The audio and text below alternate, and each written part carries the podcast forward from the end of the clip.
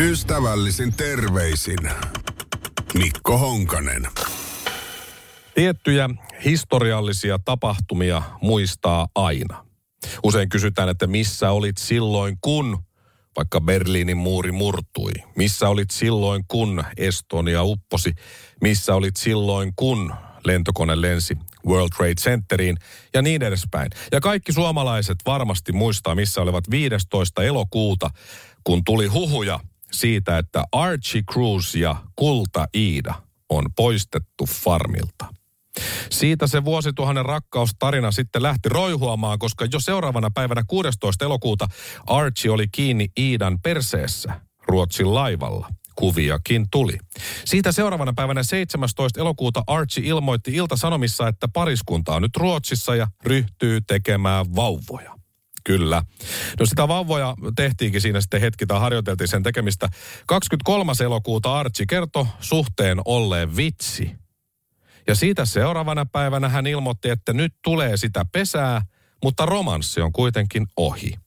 Samaan aikaan silloin 24. elokuuta Iida antaa Seiskalle yksin eh, exclusive haastattelun eh, sovitun yhteisen rakkaushaastattelun sijaan ja ilmoittaa, että Archie on loukannut häntä syvästi. Iida ihmettelee, miksi Archie puhui medialle suhteesta ja huonolla tavalla. Siitä muutama päivä eteenpäin 28. elokuuta pariskunta ilmoittaa Iltalehdessä yhteen paluusta. Ja kansa juhlii. Senkin varmaan muistaa kaikki, missä olit silloin. No siitä seuraavana päivänä 29. elokuuta Iida muutti Archin luokse. Ja siinä menikin muutama päivä sitten muutto hälinässä, kunnes tuli 5. syyskuuta. Pariskunta ilmoittaa menneensä kihloihin. Siitä seuraavana päivänä 6. syyskuuta Archie kertoo kosineensa Iidaa ja muut farmilaiset ovat olleet ilmeisesti todistajina. Häät on toukokuussa ja paikaksi on varattu Kulosaaren kasino. 7. syyskuuta shokkiero kaikkien kauhistukseksi ja kaikkien odotusten vastaisesti kihlaus on purettu ja kansa itkee ja vaikeroi. Iida vahvistaa eron kertoen Ilta-Sanomille, että ei ole koskaan ollut näin pohjalla. Iida ei omien sanoinsa mukaan halua nähdä Archieta enää koskaan. Iida tyhjentää myös Instagram-tilinsä kuvista, ja se on muuten pahinta ja isointa, mitä voi tehdä nuori henkilö tässä maailmassa, poistaa Instagram-tililtään kuvat. Profiilikuvaksi tuli silloin pelkästään mustaa. Ja Insta, äh, Instagram-storiin tuli voimaannuttavia lauseita ja semmosia henkisesti isoja juttuja. No 8. syyskuuta seuraavana päivänä rakkaus voitti sittenkin yksi erillään vietetty yö. Sai vuosituhannen rakkaustarinan leimahtamaan takaisin liekkeihin. Kansa hurra, osa kerääntyy torille, vispaa, viiriä ja lippua. Kihlatkin oli palautettu ja Archie kertoo olevansa todella, todella, todella rakastunut. Rakkaus voitti. Ja raportti päättyi tähän 8. syyskuuta aika lailla, mutta vain toistaiseksi. Mutta mikä on tilanne nyt, kun on 18. syyskuuta? Mitä on 10 päivän sijaan tapahtunut? Ei juuri mitään. Joutui siis ihan etsimällä etsimään Iidasta Archista jonkunlaisen uutisen, mutta kaikki on oikeastaan viikon takaa. Silloinhan he oli jossain tuolla ne, niin kuin netti tämmöisissä videohaastatteluissa jollain sivuilla.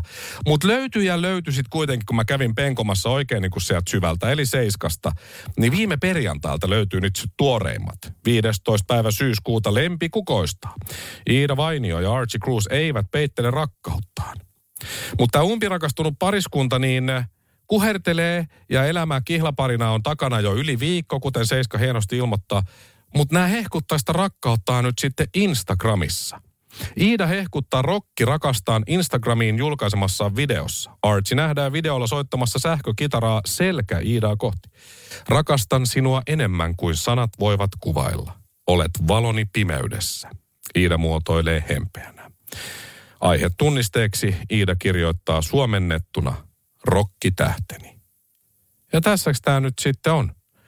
Siis samalla, kun mä oon tietysti äärimmäisen iloinen näiden kahden rakkaudesta, anteeksi, eh, vuosituhannen roihuavimmasta rakkaudesta, niin samalla mä oon todella, todella pettynyt. Tämä rakkaus, se käynnistyi ikuisella roihuavalla liekillä, palo komealla tulella. Ja nyt se on semmoinen jauhoinen hiilosmakkara. Siis miksi sitä rakkautta ja suhteen etenemistä pitää siellä Instagramissa hehkuttaa ja käydä läpi? Siis kansa vaatii, minä myös, lisää sekoilua isosti lehdissä, telkkarissa, netissä, ravintoloissa, lähikaupassa, autossa, missä tahansa, jossain muualla kuin Instagramissa.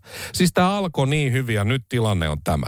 Tylsää ja rauhallista. Avio, sex, drugs and rock and roll.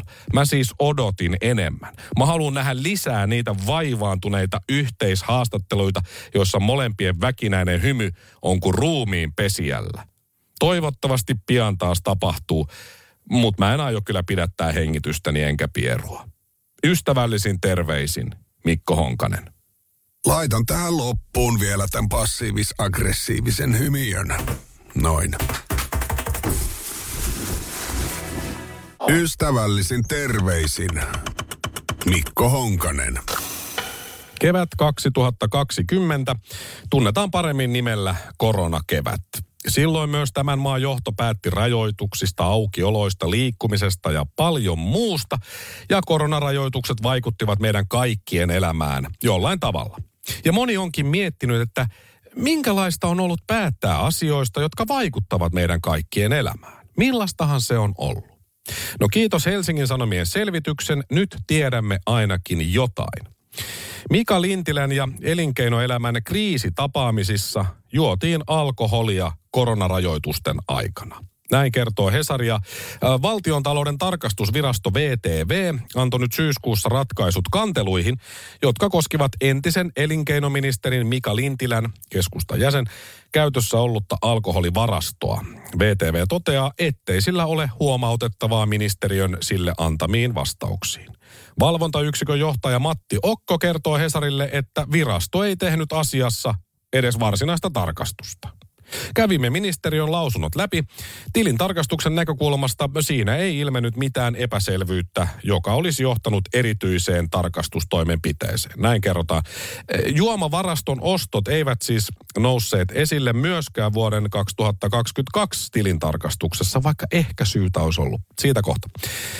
Ministeriön lausunnon mukaan juomia käytettiin tavanomaisen vieraan varaisuuden osoittamiseksi ministerin työhuoneessa tapahtuneissa yksittäisissä tapaamisissa ja vierastarjoiluissa. Ei mitään nähtävää täällä.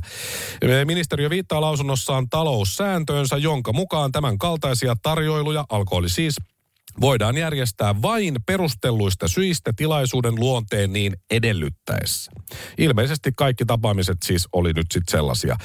Lausunnossa käsitellään erityisesti koronakeväänä 2020 tehtyjä ostoja. Suomessa siis elettiin syvässä kriisissä. Työ- ja elinkeinoministeriön tehtävänä oli huolehtia yritysten tukemisesta. Ihmisten ja yritysten toimintaa ja liikkumista rajoitettiin voimakkaasti. Ravintolat määrättiin suljettaviksi. Kansalaisia kehotettiin suosimaan etätyötä, välttämään lähikontakteja. Maskit naamaa jne.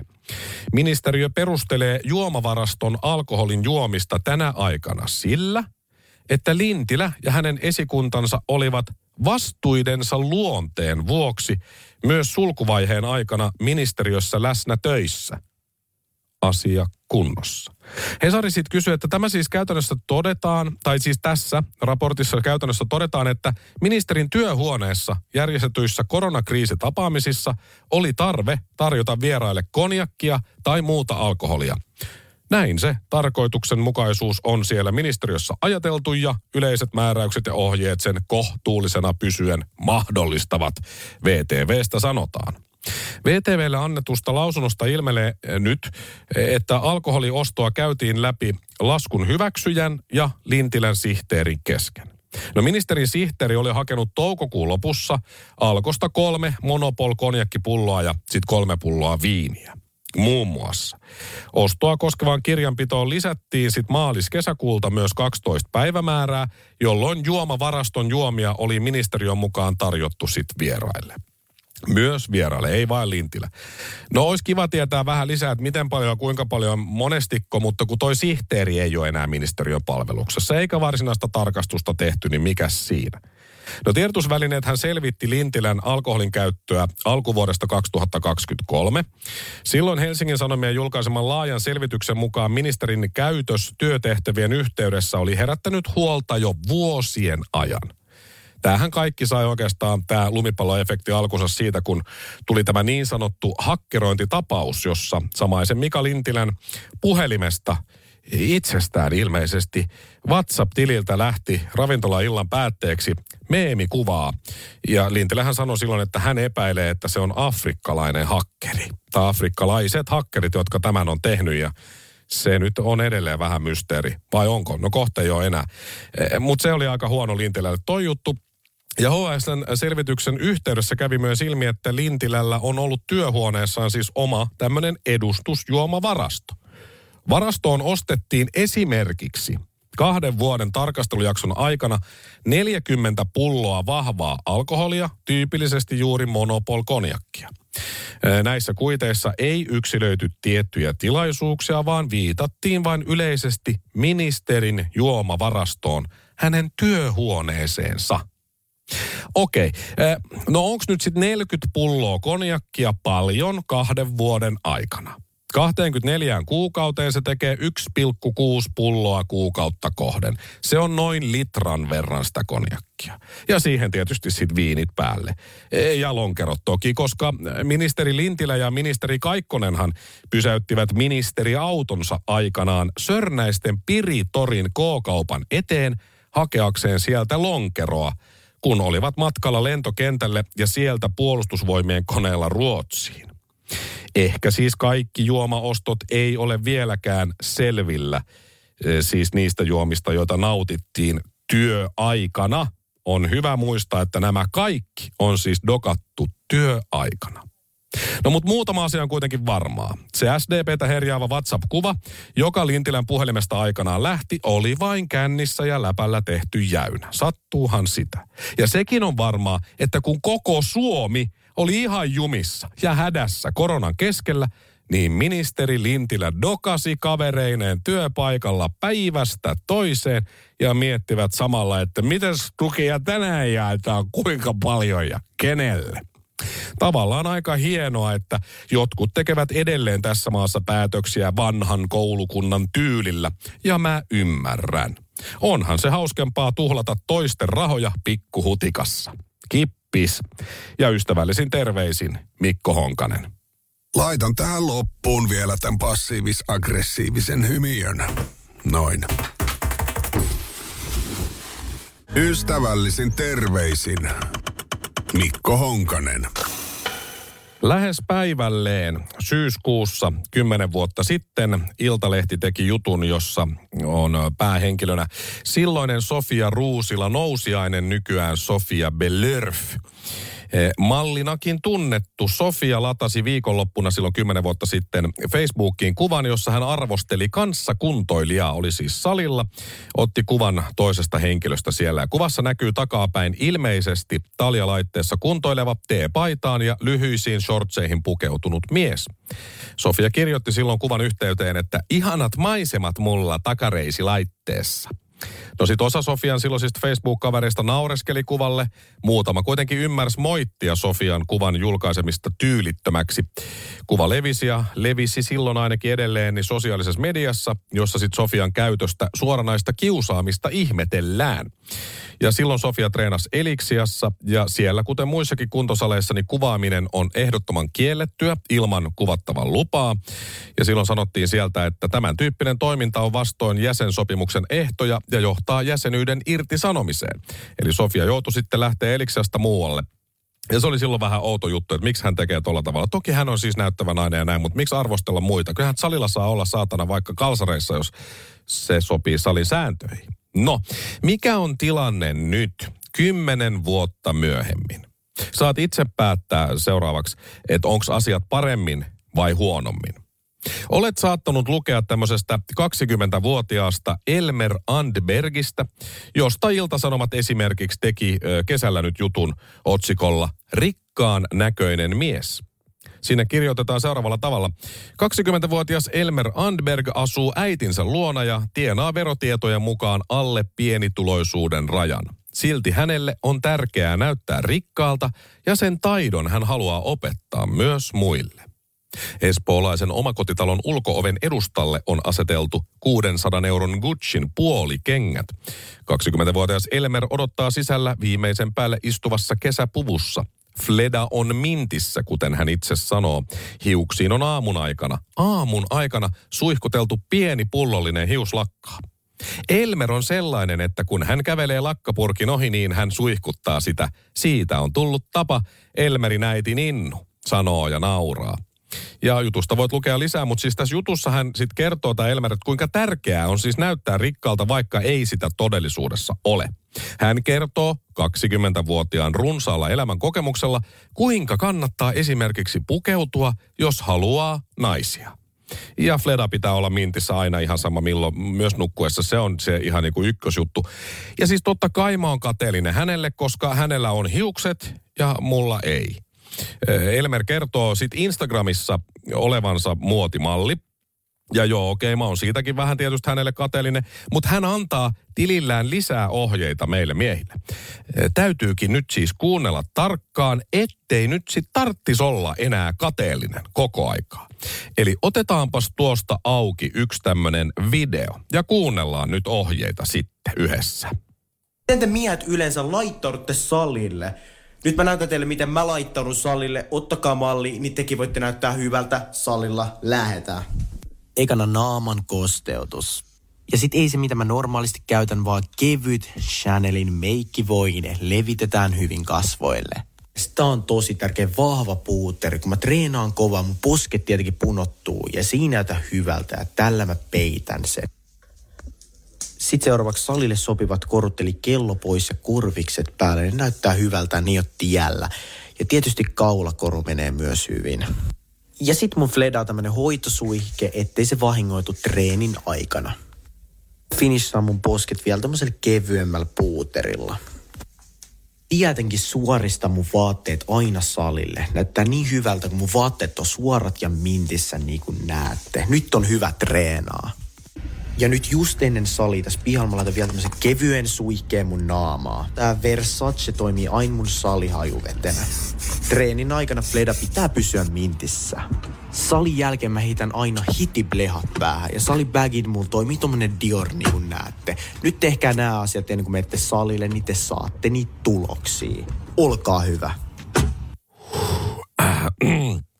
Anteeksi, mun täytyy nyt hengittää syvään pari kertaa, että mä kuolen nauruun. Noin. Eli siis, no ensinnäkin mä opin tuosta, että kevyt suihkaus, esimerkiksi Versace hajuvettä, on sellainen 15 ennen kuin menee salille. Mutta siis mies, kun menet salille, niin tässä vielä lyhyesti kertaus, mikä pitää muistaa aina – Eli naaman kosteutus ihan alkuun. Sitten meikkivoidetta mielellään Chanel. Sitten puuteria naamaan, mielellään sekin Chanel. Sitten korut korviin ja kel- äh, ketju kaulaa, mutta kello pois. Jo. Ja sitten Fledaan suihke, ettei se vahingoitu. Ja finishaa posket vielä puuterilla ja sitten suoristat, eli silität vaatteet ennen kuin lähdet sinne salille. Ja sitten laitat just ennen salia naamasuihketta lisää ja sitten sitä hajuvettä, se 15 suihkasu, se kevyt. Ja sen pitää olla kallis tietty, kyllä mieluummin se Versace. Sitten vielä aurinkolasit ja kallis merkkilaukku, niin alkaa olemaan valmista. Siis mulla tuli ihan hiki, kun mä ensin kuuntelin ohjeet ja sitten vielä kertasin ne. Tosi hyvä alkulämpö tässä. Että jos mä tekisin ton kaiken, ennen kuin mä menen salille, niin kuin Elmer sanoi, että kannattaisi tehdä, niin siis mun treeni olisi valmis ennen kuin mä edes pääsisin sinne salille. Mutta näin miehet, näin menet salille jatkossa, ettei tarvii hävetä saatana. Varo myös sitä, että et hikoile, koska sun hiki ei tuoksu Chanelilta. Et jos naama ei ole täynnä meikkiä, jos Fedassa ei ole pullollista hiuslakkaa, jos korut ei näy ja jos vaatteet on jumalauta rypyssä, niin se on ihan turha toivoa naista saavansa. Täysin turha. Ja mä syytän tästä kaikesta siis Sofia Ruusilla nousijainen Belörfiä. Onko nyt hyvä mieli, Sofia, onko? Niin, onko? Ystävällisin terveisin Mikko Honkanen. Laitan tähän loppuun vielä tämän passiivis-aggressiivisen hymiön. Noin. Ystävällisin terveisin Mikko Honkanen. Ensimmäisen kauden kansan edustaja Joakim Vigelius persut on profiloitunut kansanedustajille tarjolla olevien etujen kriitikkona. Ja varmasti osittain siitä syystä, että hänellä on selkärankaa ja hän ei käytä hyväkseen järjestelmää, niin hän saa aika paljon ääniä ja on nyt sitten kansanedustaja. Hän on kommentoinut, kommentoinut teemaa muun muassa Ilta-Sanomien haastattelussa nyt huhtikuussa. Näin. Opiskelijataustaisena ihmisenä näen sen epämääräisenä etuna ja luksustuotteena. Näillä palkoilla pystyy kyllä itse maksamaan omat taksimatkansa. Helsingin keskustassa liikkuessa voi kävellä, käyttää pyörää tai sähköpotkulautaa. Kritisoin sitä, että tavalliset rivikansan edustajat käyttävät taksikorttia. Vigelius sanoi tuolloin. Hän toivoi siellä samaisessa huhtikuun IS-haastattelussa, että kansanedustajien etuuksista ja palkkioista käytettäisiin enemmän, tai käytäisiin enemmän yhteiskunnallista keskustelua, jota nyt sitten hänen ansiostaan vähän käydään taas, mutta hän sanoi silloin, että palkkion päälle tulee etuuksia ja korvauksia. Lopulta kansanedustajalla on mahdollisuus paljon korkeampaan tulotasoon kuin mikä se nimellinen palkkio on. Näen tämän läpinäkyvyyskysymyksenä, Vigelius sanoi. No, nyt sitten muutama kuukausi eteenpäin. Vigelius majoittui syyskuun alussa lakivaliokunnan matkalla tamperelaiseen hotelliin veronmaksajien rahoilla, vaikka Vigeliuksella on asunto Tampereella. Kaksipäiväisen valiokuntamatkan ohjelmassa oli muun muassa vierailut Hämeenlinnan naisvankilassa sekä Pirkanmaan käräjäoikeudessa. Ja Ilta-Sanomat nyt sitten pyysi eduskunnasta tiedot valvontamatkan kustannuksista. Ja valiokunnan matka maksoi kuljetuksineen, yöpymiseen, virkamiesten päivärahoineen yhteensä melkein 3000 euroa vähän alle. Ja sinne osallistui kaiken kaikkiaan kymmenen henkilöä majoittuivat Radisson Blue Grand Hotel Tammerissa. Ja majoituskustannukset oli sitten kokonaiskustannuksista noin puolet, eli 1350 euroa. Näin. Ja Iltasanomien eduskunnasta saaman matkaerittelyn mukaan siis lakivaliokunnan matkalle osallistui Vigeliuksen ohella myös toinen tamperelainen kansanedustaja kokoomuksen Aleksi Jäntti, mutta hän ei jäänyt äh, sitten Tammeriin tähän hotelliin yöksi. Hän meni kotiin.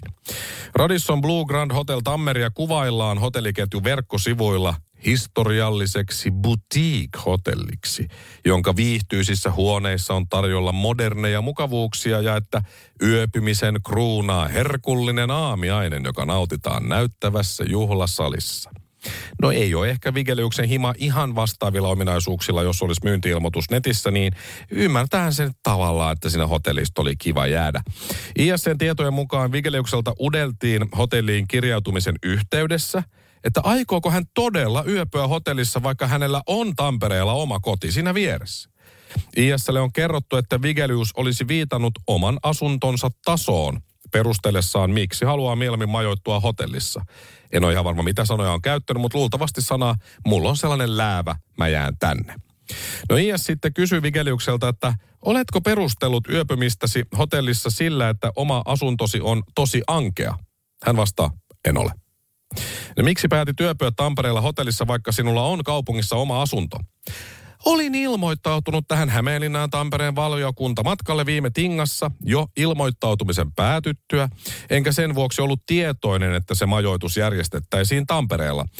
Eli olisin voinut kyllä majoittua tuolla työmatkalla ihan kotonakin, mutta tämän oman virheeni vuoksi matkalle varattiin hotellihuone – ja sen peruutuksesta olisi aiheutunut käsittääkseni lisäkustannuksia. Virhe on ihan selkeästi minun. No ei olisi aiheutunut. Jos olisi vaikka kysynyt, että aiheutuuko, niin sieltä olisi kerrottu, että ei. Kun kello kuuteen mennessä, kun irti sanoo tai siis peruu sen jutun, niin ei olisi mennyt. No mutta ei kysynyt. Olisiko ehkä kannattanut? Ois varmaan. ISN tietojen mukaan sinulta on tosiaan kysytty, että aiotko todella majoittua hotellissa omassa kotikaupungissasi. Sanotko edelleen, että et ole tässä yhteydessä viitannut oman asuntosi tasoon? En ole. Miten hyvin esittämäsi kritiikki kansanedustajien eduista ja hotelliyöpymisen veromaksajan rahoilla maksamisesta kotikaupungissasi sopivat mielestäsi yhteen, niin siihen Vigelius vastaa, että olen ihan samaa mieltä edelleen siitä, että edustajien eduista kuin eduskunnan kuluista tulisi tässä ajassa leikata. Oli kyseessä sitten taksikortit, HSL-edut tai esimerkiksi valiokuntamatkoihin liittyvät majoituskulut. Hän sanoo ja jatkaa. Tässä tapauksessa on kyse omasta virheestäni. No niinhän se tosiaan kyllä on, mutta miksei se sitten kysynyt, miksi halusi jäädä hotelliin ja miksi se väittää, ettei se ole sanonut, että hänen asuntonsa on ihan läävä, vaikka luultavasti on. No, Sillä tavalla nyt hän on toiminut. Eduskunnan hallintojohtaja Pertti Rauhio sanoo, että eduskunnan majoittuminen hotellissa eduskunnan varoilla omassa synnyin, ää, kotikaupungissa ei nyt sentään synnyin tarvi olla, mutta omassa kotikaupungissa vaatii erityisen painavan syyn. Selitykseksi ei kelpaa esimerkiksi se, että hotellihuone oli hänelle varattu. Niin kuin se selitys nyt on, se ei kelpaa. No tässähän kävi nyt sitten niin, että Vigelius kertoi ISlle olleensa yhteydessä eduskunnan hallintoon ja tarjoutunut ainakin maksamaan hotelliyöpymisen kustannukset täysimääräisesti itse. Onko tosiaan maksanut sitä, emme vielä tiedä, mutta on tarjoutunut maksamaan, joten näin. Mutta olisiko maksanut takaisin tai tarjoutunut maksamaan, jos ei olisi jäänyt kiinni? Ei tietenkään olisi. Sama kuin Petteri Orpo nosti asumistukea, vai millä nimellä se nyt meni, vaikka asui jo pääministerin asunnossa. Jäi kiinni, maksoi takaisin. Tässä on hyvää edestä johtamisen mallia. Terveisiä vain kaikille pienituloisille, joiden asumisesta leikataan toivoo hallitus. Toisaalta Vigeliuksen tapauksessa kyse ei nyt ole erityisen suuresta summasta. Jos nyt vedetään karkeat linjat tuossa, niin ehkä semmoinen 250. Tai jos oli vaan se hotellyö, niin 135 euroa. Mutta on se jännä, että etuuksia kritisoidaan, kun niitä itse saa. Mutta heti kun on mahdollista hyötyä sit itse – se otetaan iloisesti vastaan. No, nämä rahat on ehkä jo maksettu takaisin, joten get over it. Kunhan ei muuten aamupalajuttuja sit vaan tulisi. Se oli se aikaisempi juttu, mutta se oli erityyppiseen. No mutta Vigeliuksen motto on ilmeisesti se, että revitään taksikortti eduskunnassa. Minä en tätä käytä. Tämä on korruptiota, tämä on väärin. Tästä pitäisi leikata. Yövyn luksushotellissa omassa kotikaupungissa veronmaksajien piikkiin, eh, koska se on aivan eri asia. Sitä mä odotan kaikkein eniten tässä kaikessa on se, että, miten ja millä tavalla, millä sanoilla erityisesti eh, tämä vieritetään tämä syyni edellisen hallituksen viaksi. Semmoinenkin varmasti on vielä tulossa. Ystävällisin terveisin Mikko Honkanen. Laitan tähän loppuun vielä tämän passiivis-aggressiivisen hymiön. Noin. Ystävällisin terveisin Mikko Honkanen. Tiedätkö, mikä on kaikkien aikojen myydyin kotimainen albumi? Se on Jari Sillanpään, Jari Sillanpää. Kokonaismyynti ylittää 270 000 kappaletta. Ja Eppu Normaali Repolinen hittejä on siinä sitten kakkosena. Mutta tiedätkö tätä? Kuka olisi ehdottomasti paskin valinta esiintymään Elämän ja toivon hyvän tekeväisyyskonserttiin, joka pidetään kirkossa ja varat menee suomalaisen syöpätutkimuksen hyväksi? Vastaus on Jari Sillanpää, eli Siltsu. No hänet oli jo valittu esiintymään, mutta eilen tuli sitten tieto, että esiintyminen peruttiin. Musiikkituotantoyhtiö Ilkka Vainio Tuotanto Oy järjestää Helsingin Johanneksen kirkossa tiistaina 10. lokakuuta juhlakonsertti, jossa muun muassa entinen tango, entisen tangokuninkaan Jari Sillanpään oli määrä esiintyä, kertoo Iltalehti. Ja nyt Sillanpään nimi on siis vedetty pois esiintyjälistalta. Huomio kiinnitty johonkin ihan muuhun kuin siihen, mihin piti. Ja Jari Sillanpää kommentoi itse Iltalehdelle, että tapaus on harmillinen. En tiedä miksi peruuttivat, mutta kuulin, että pelästyivät. Ikävää on tämä koko juttu. Tämä ei vaikuta minun elämääni ja uskon, että Johanneksen kirkko ja seurakunta eivät ole osallisia tähän. Näitä on tapahtunut viime vuosien aikana muutaman kerran. Sillanpää kertoo. No, eh, joo, mä yritän pitää itteni tässä kurissa, mutta siis eh, Maikkarillahan esitetään eh, ja on esitetty tätä neliosaista Siltsu-dokumenttisarjaa tässä nyt, joka siitä puhdistaa hänen mainettaan ja se on nostanut julkiseen keskusteluun jälleen aiheesta Jari Sillanpään saamia rikostuomioita muun muassa rattijuopumuksesta, huumausainen rikoksista ja sukupuolisiveellisyyttä loukkaavan kuvan levittämisestä. Tässä dokumentissa äh, lapsipornon levittämisestä ja etäpäissään ajelemisesta tuomittu Jari Sillanpää katsoo kameraan ja sanoo vakavana. Te voitte vihata mua, mutta mä en voi tässä istua ja teeskennellä, että mä kadun tätä asiaa, koska mä en kadu. Jari Sillanpää ei kadu ja hän ei teeskentele. Mutta sanoi, että voitte vihata minua ja Jari, niin aion tehdä jatkossakin. Tässä Maikkarin uudessa Siltsu-dokkarissa fanit ja ystävät ylistää laulajaa ja syyttävä sormi osoittaa yhteen kohteeseen, mediaan. Siinä sanotaan esimerkiksi näin. Helvetti on olemassa lööpin tekijöitä varten. medialla on vastuu, kun puhutaan ihmisistä ja heidän elämästään. Mässäily ihmisten elämällä, siinä on jotain kuvottavaa. Tuomitsee julkispappi Kari Kanala. HV, Kari. Sanna Ukkola teki hyvän tämmöisen kolumni Iltalehteen, kannattaa se lukea tässä muutama ote siitä. Sanna kertaa vielä, että mitä tapahtui.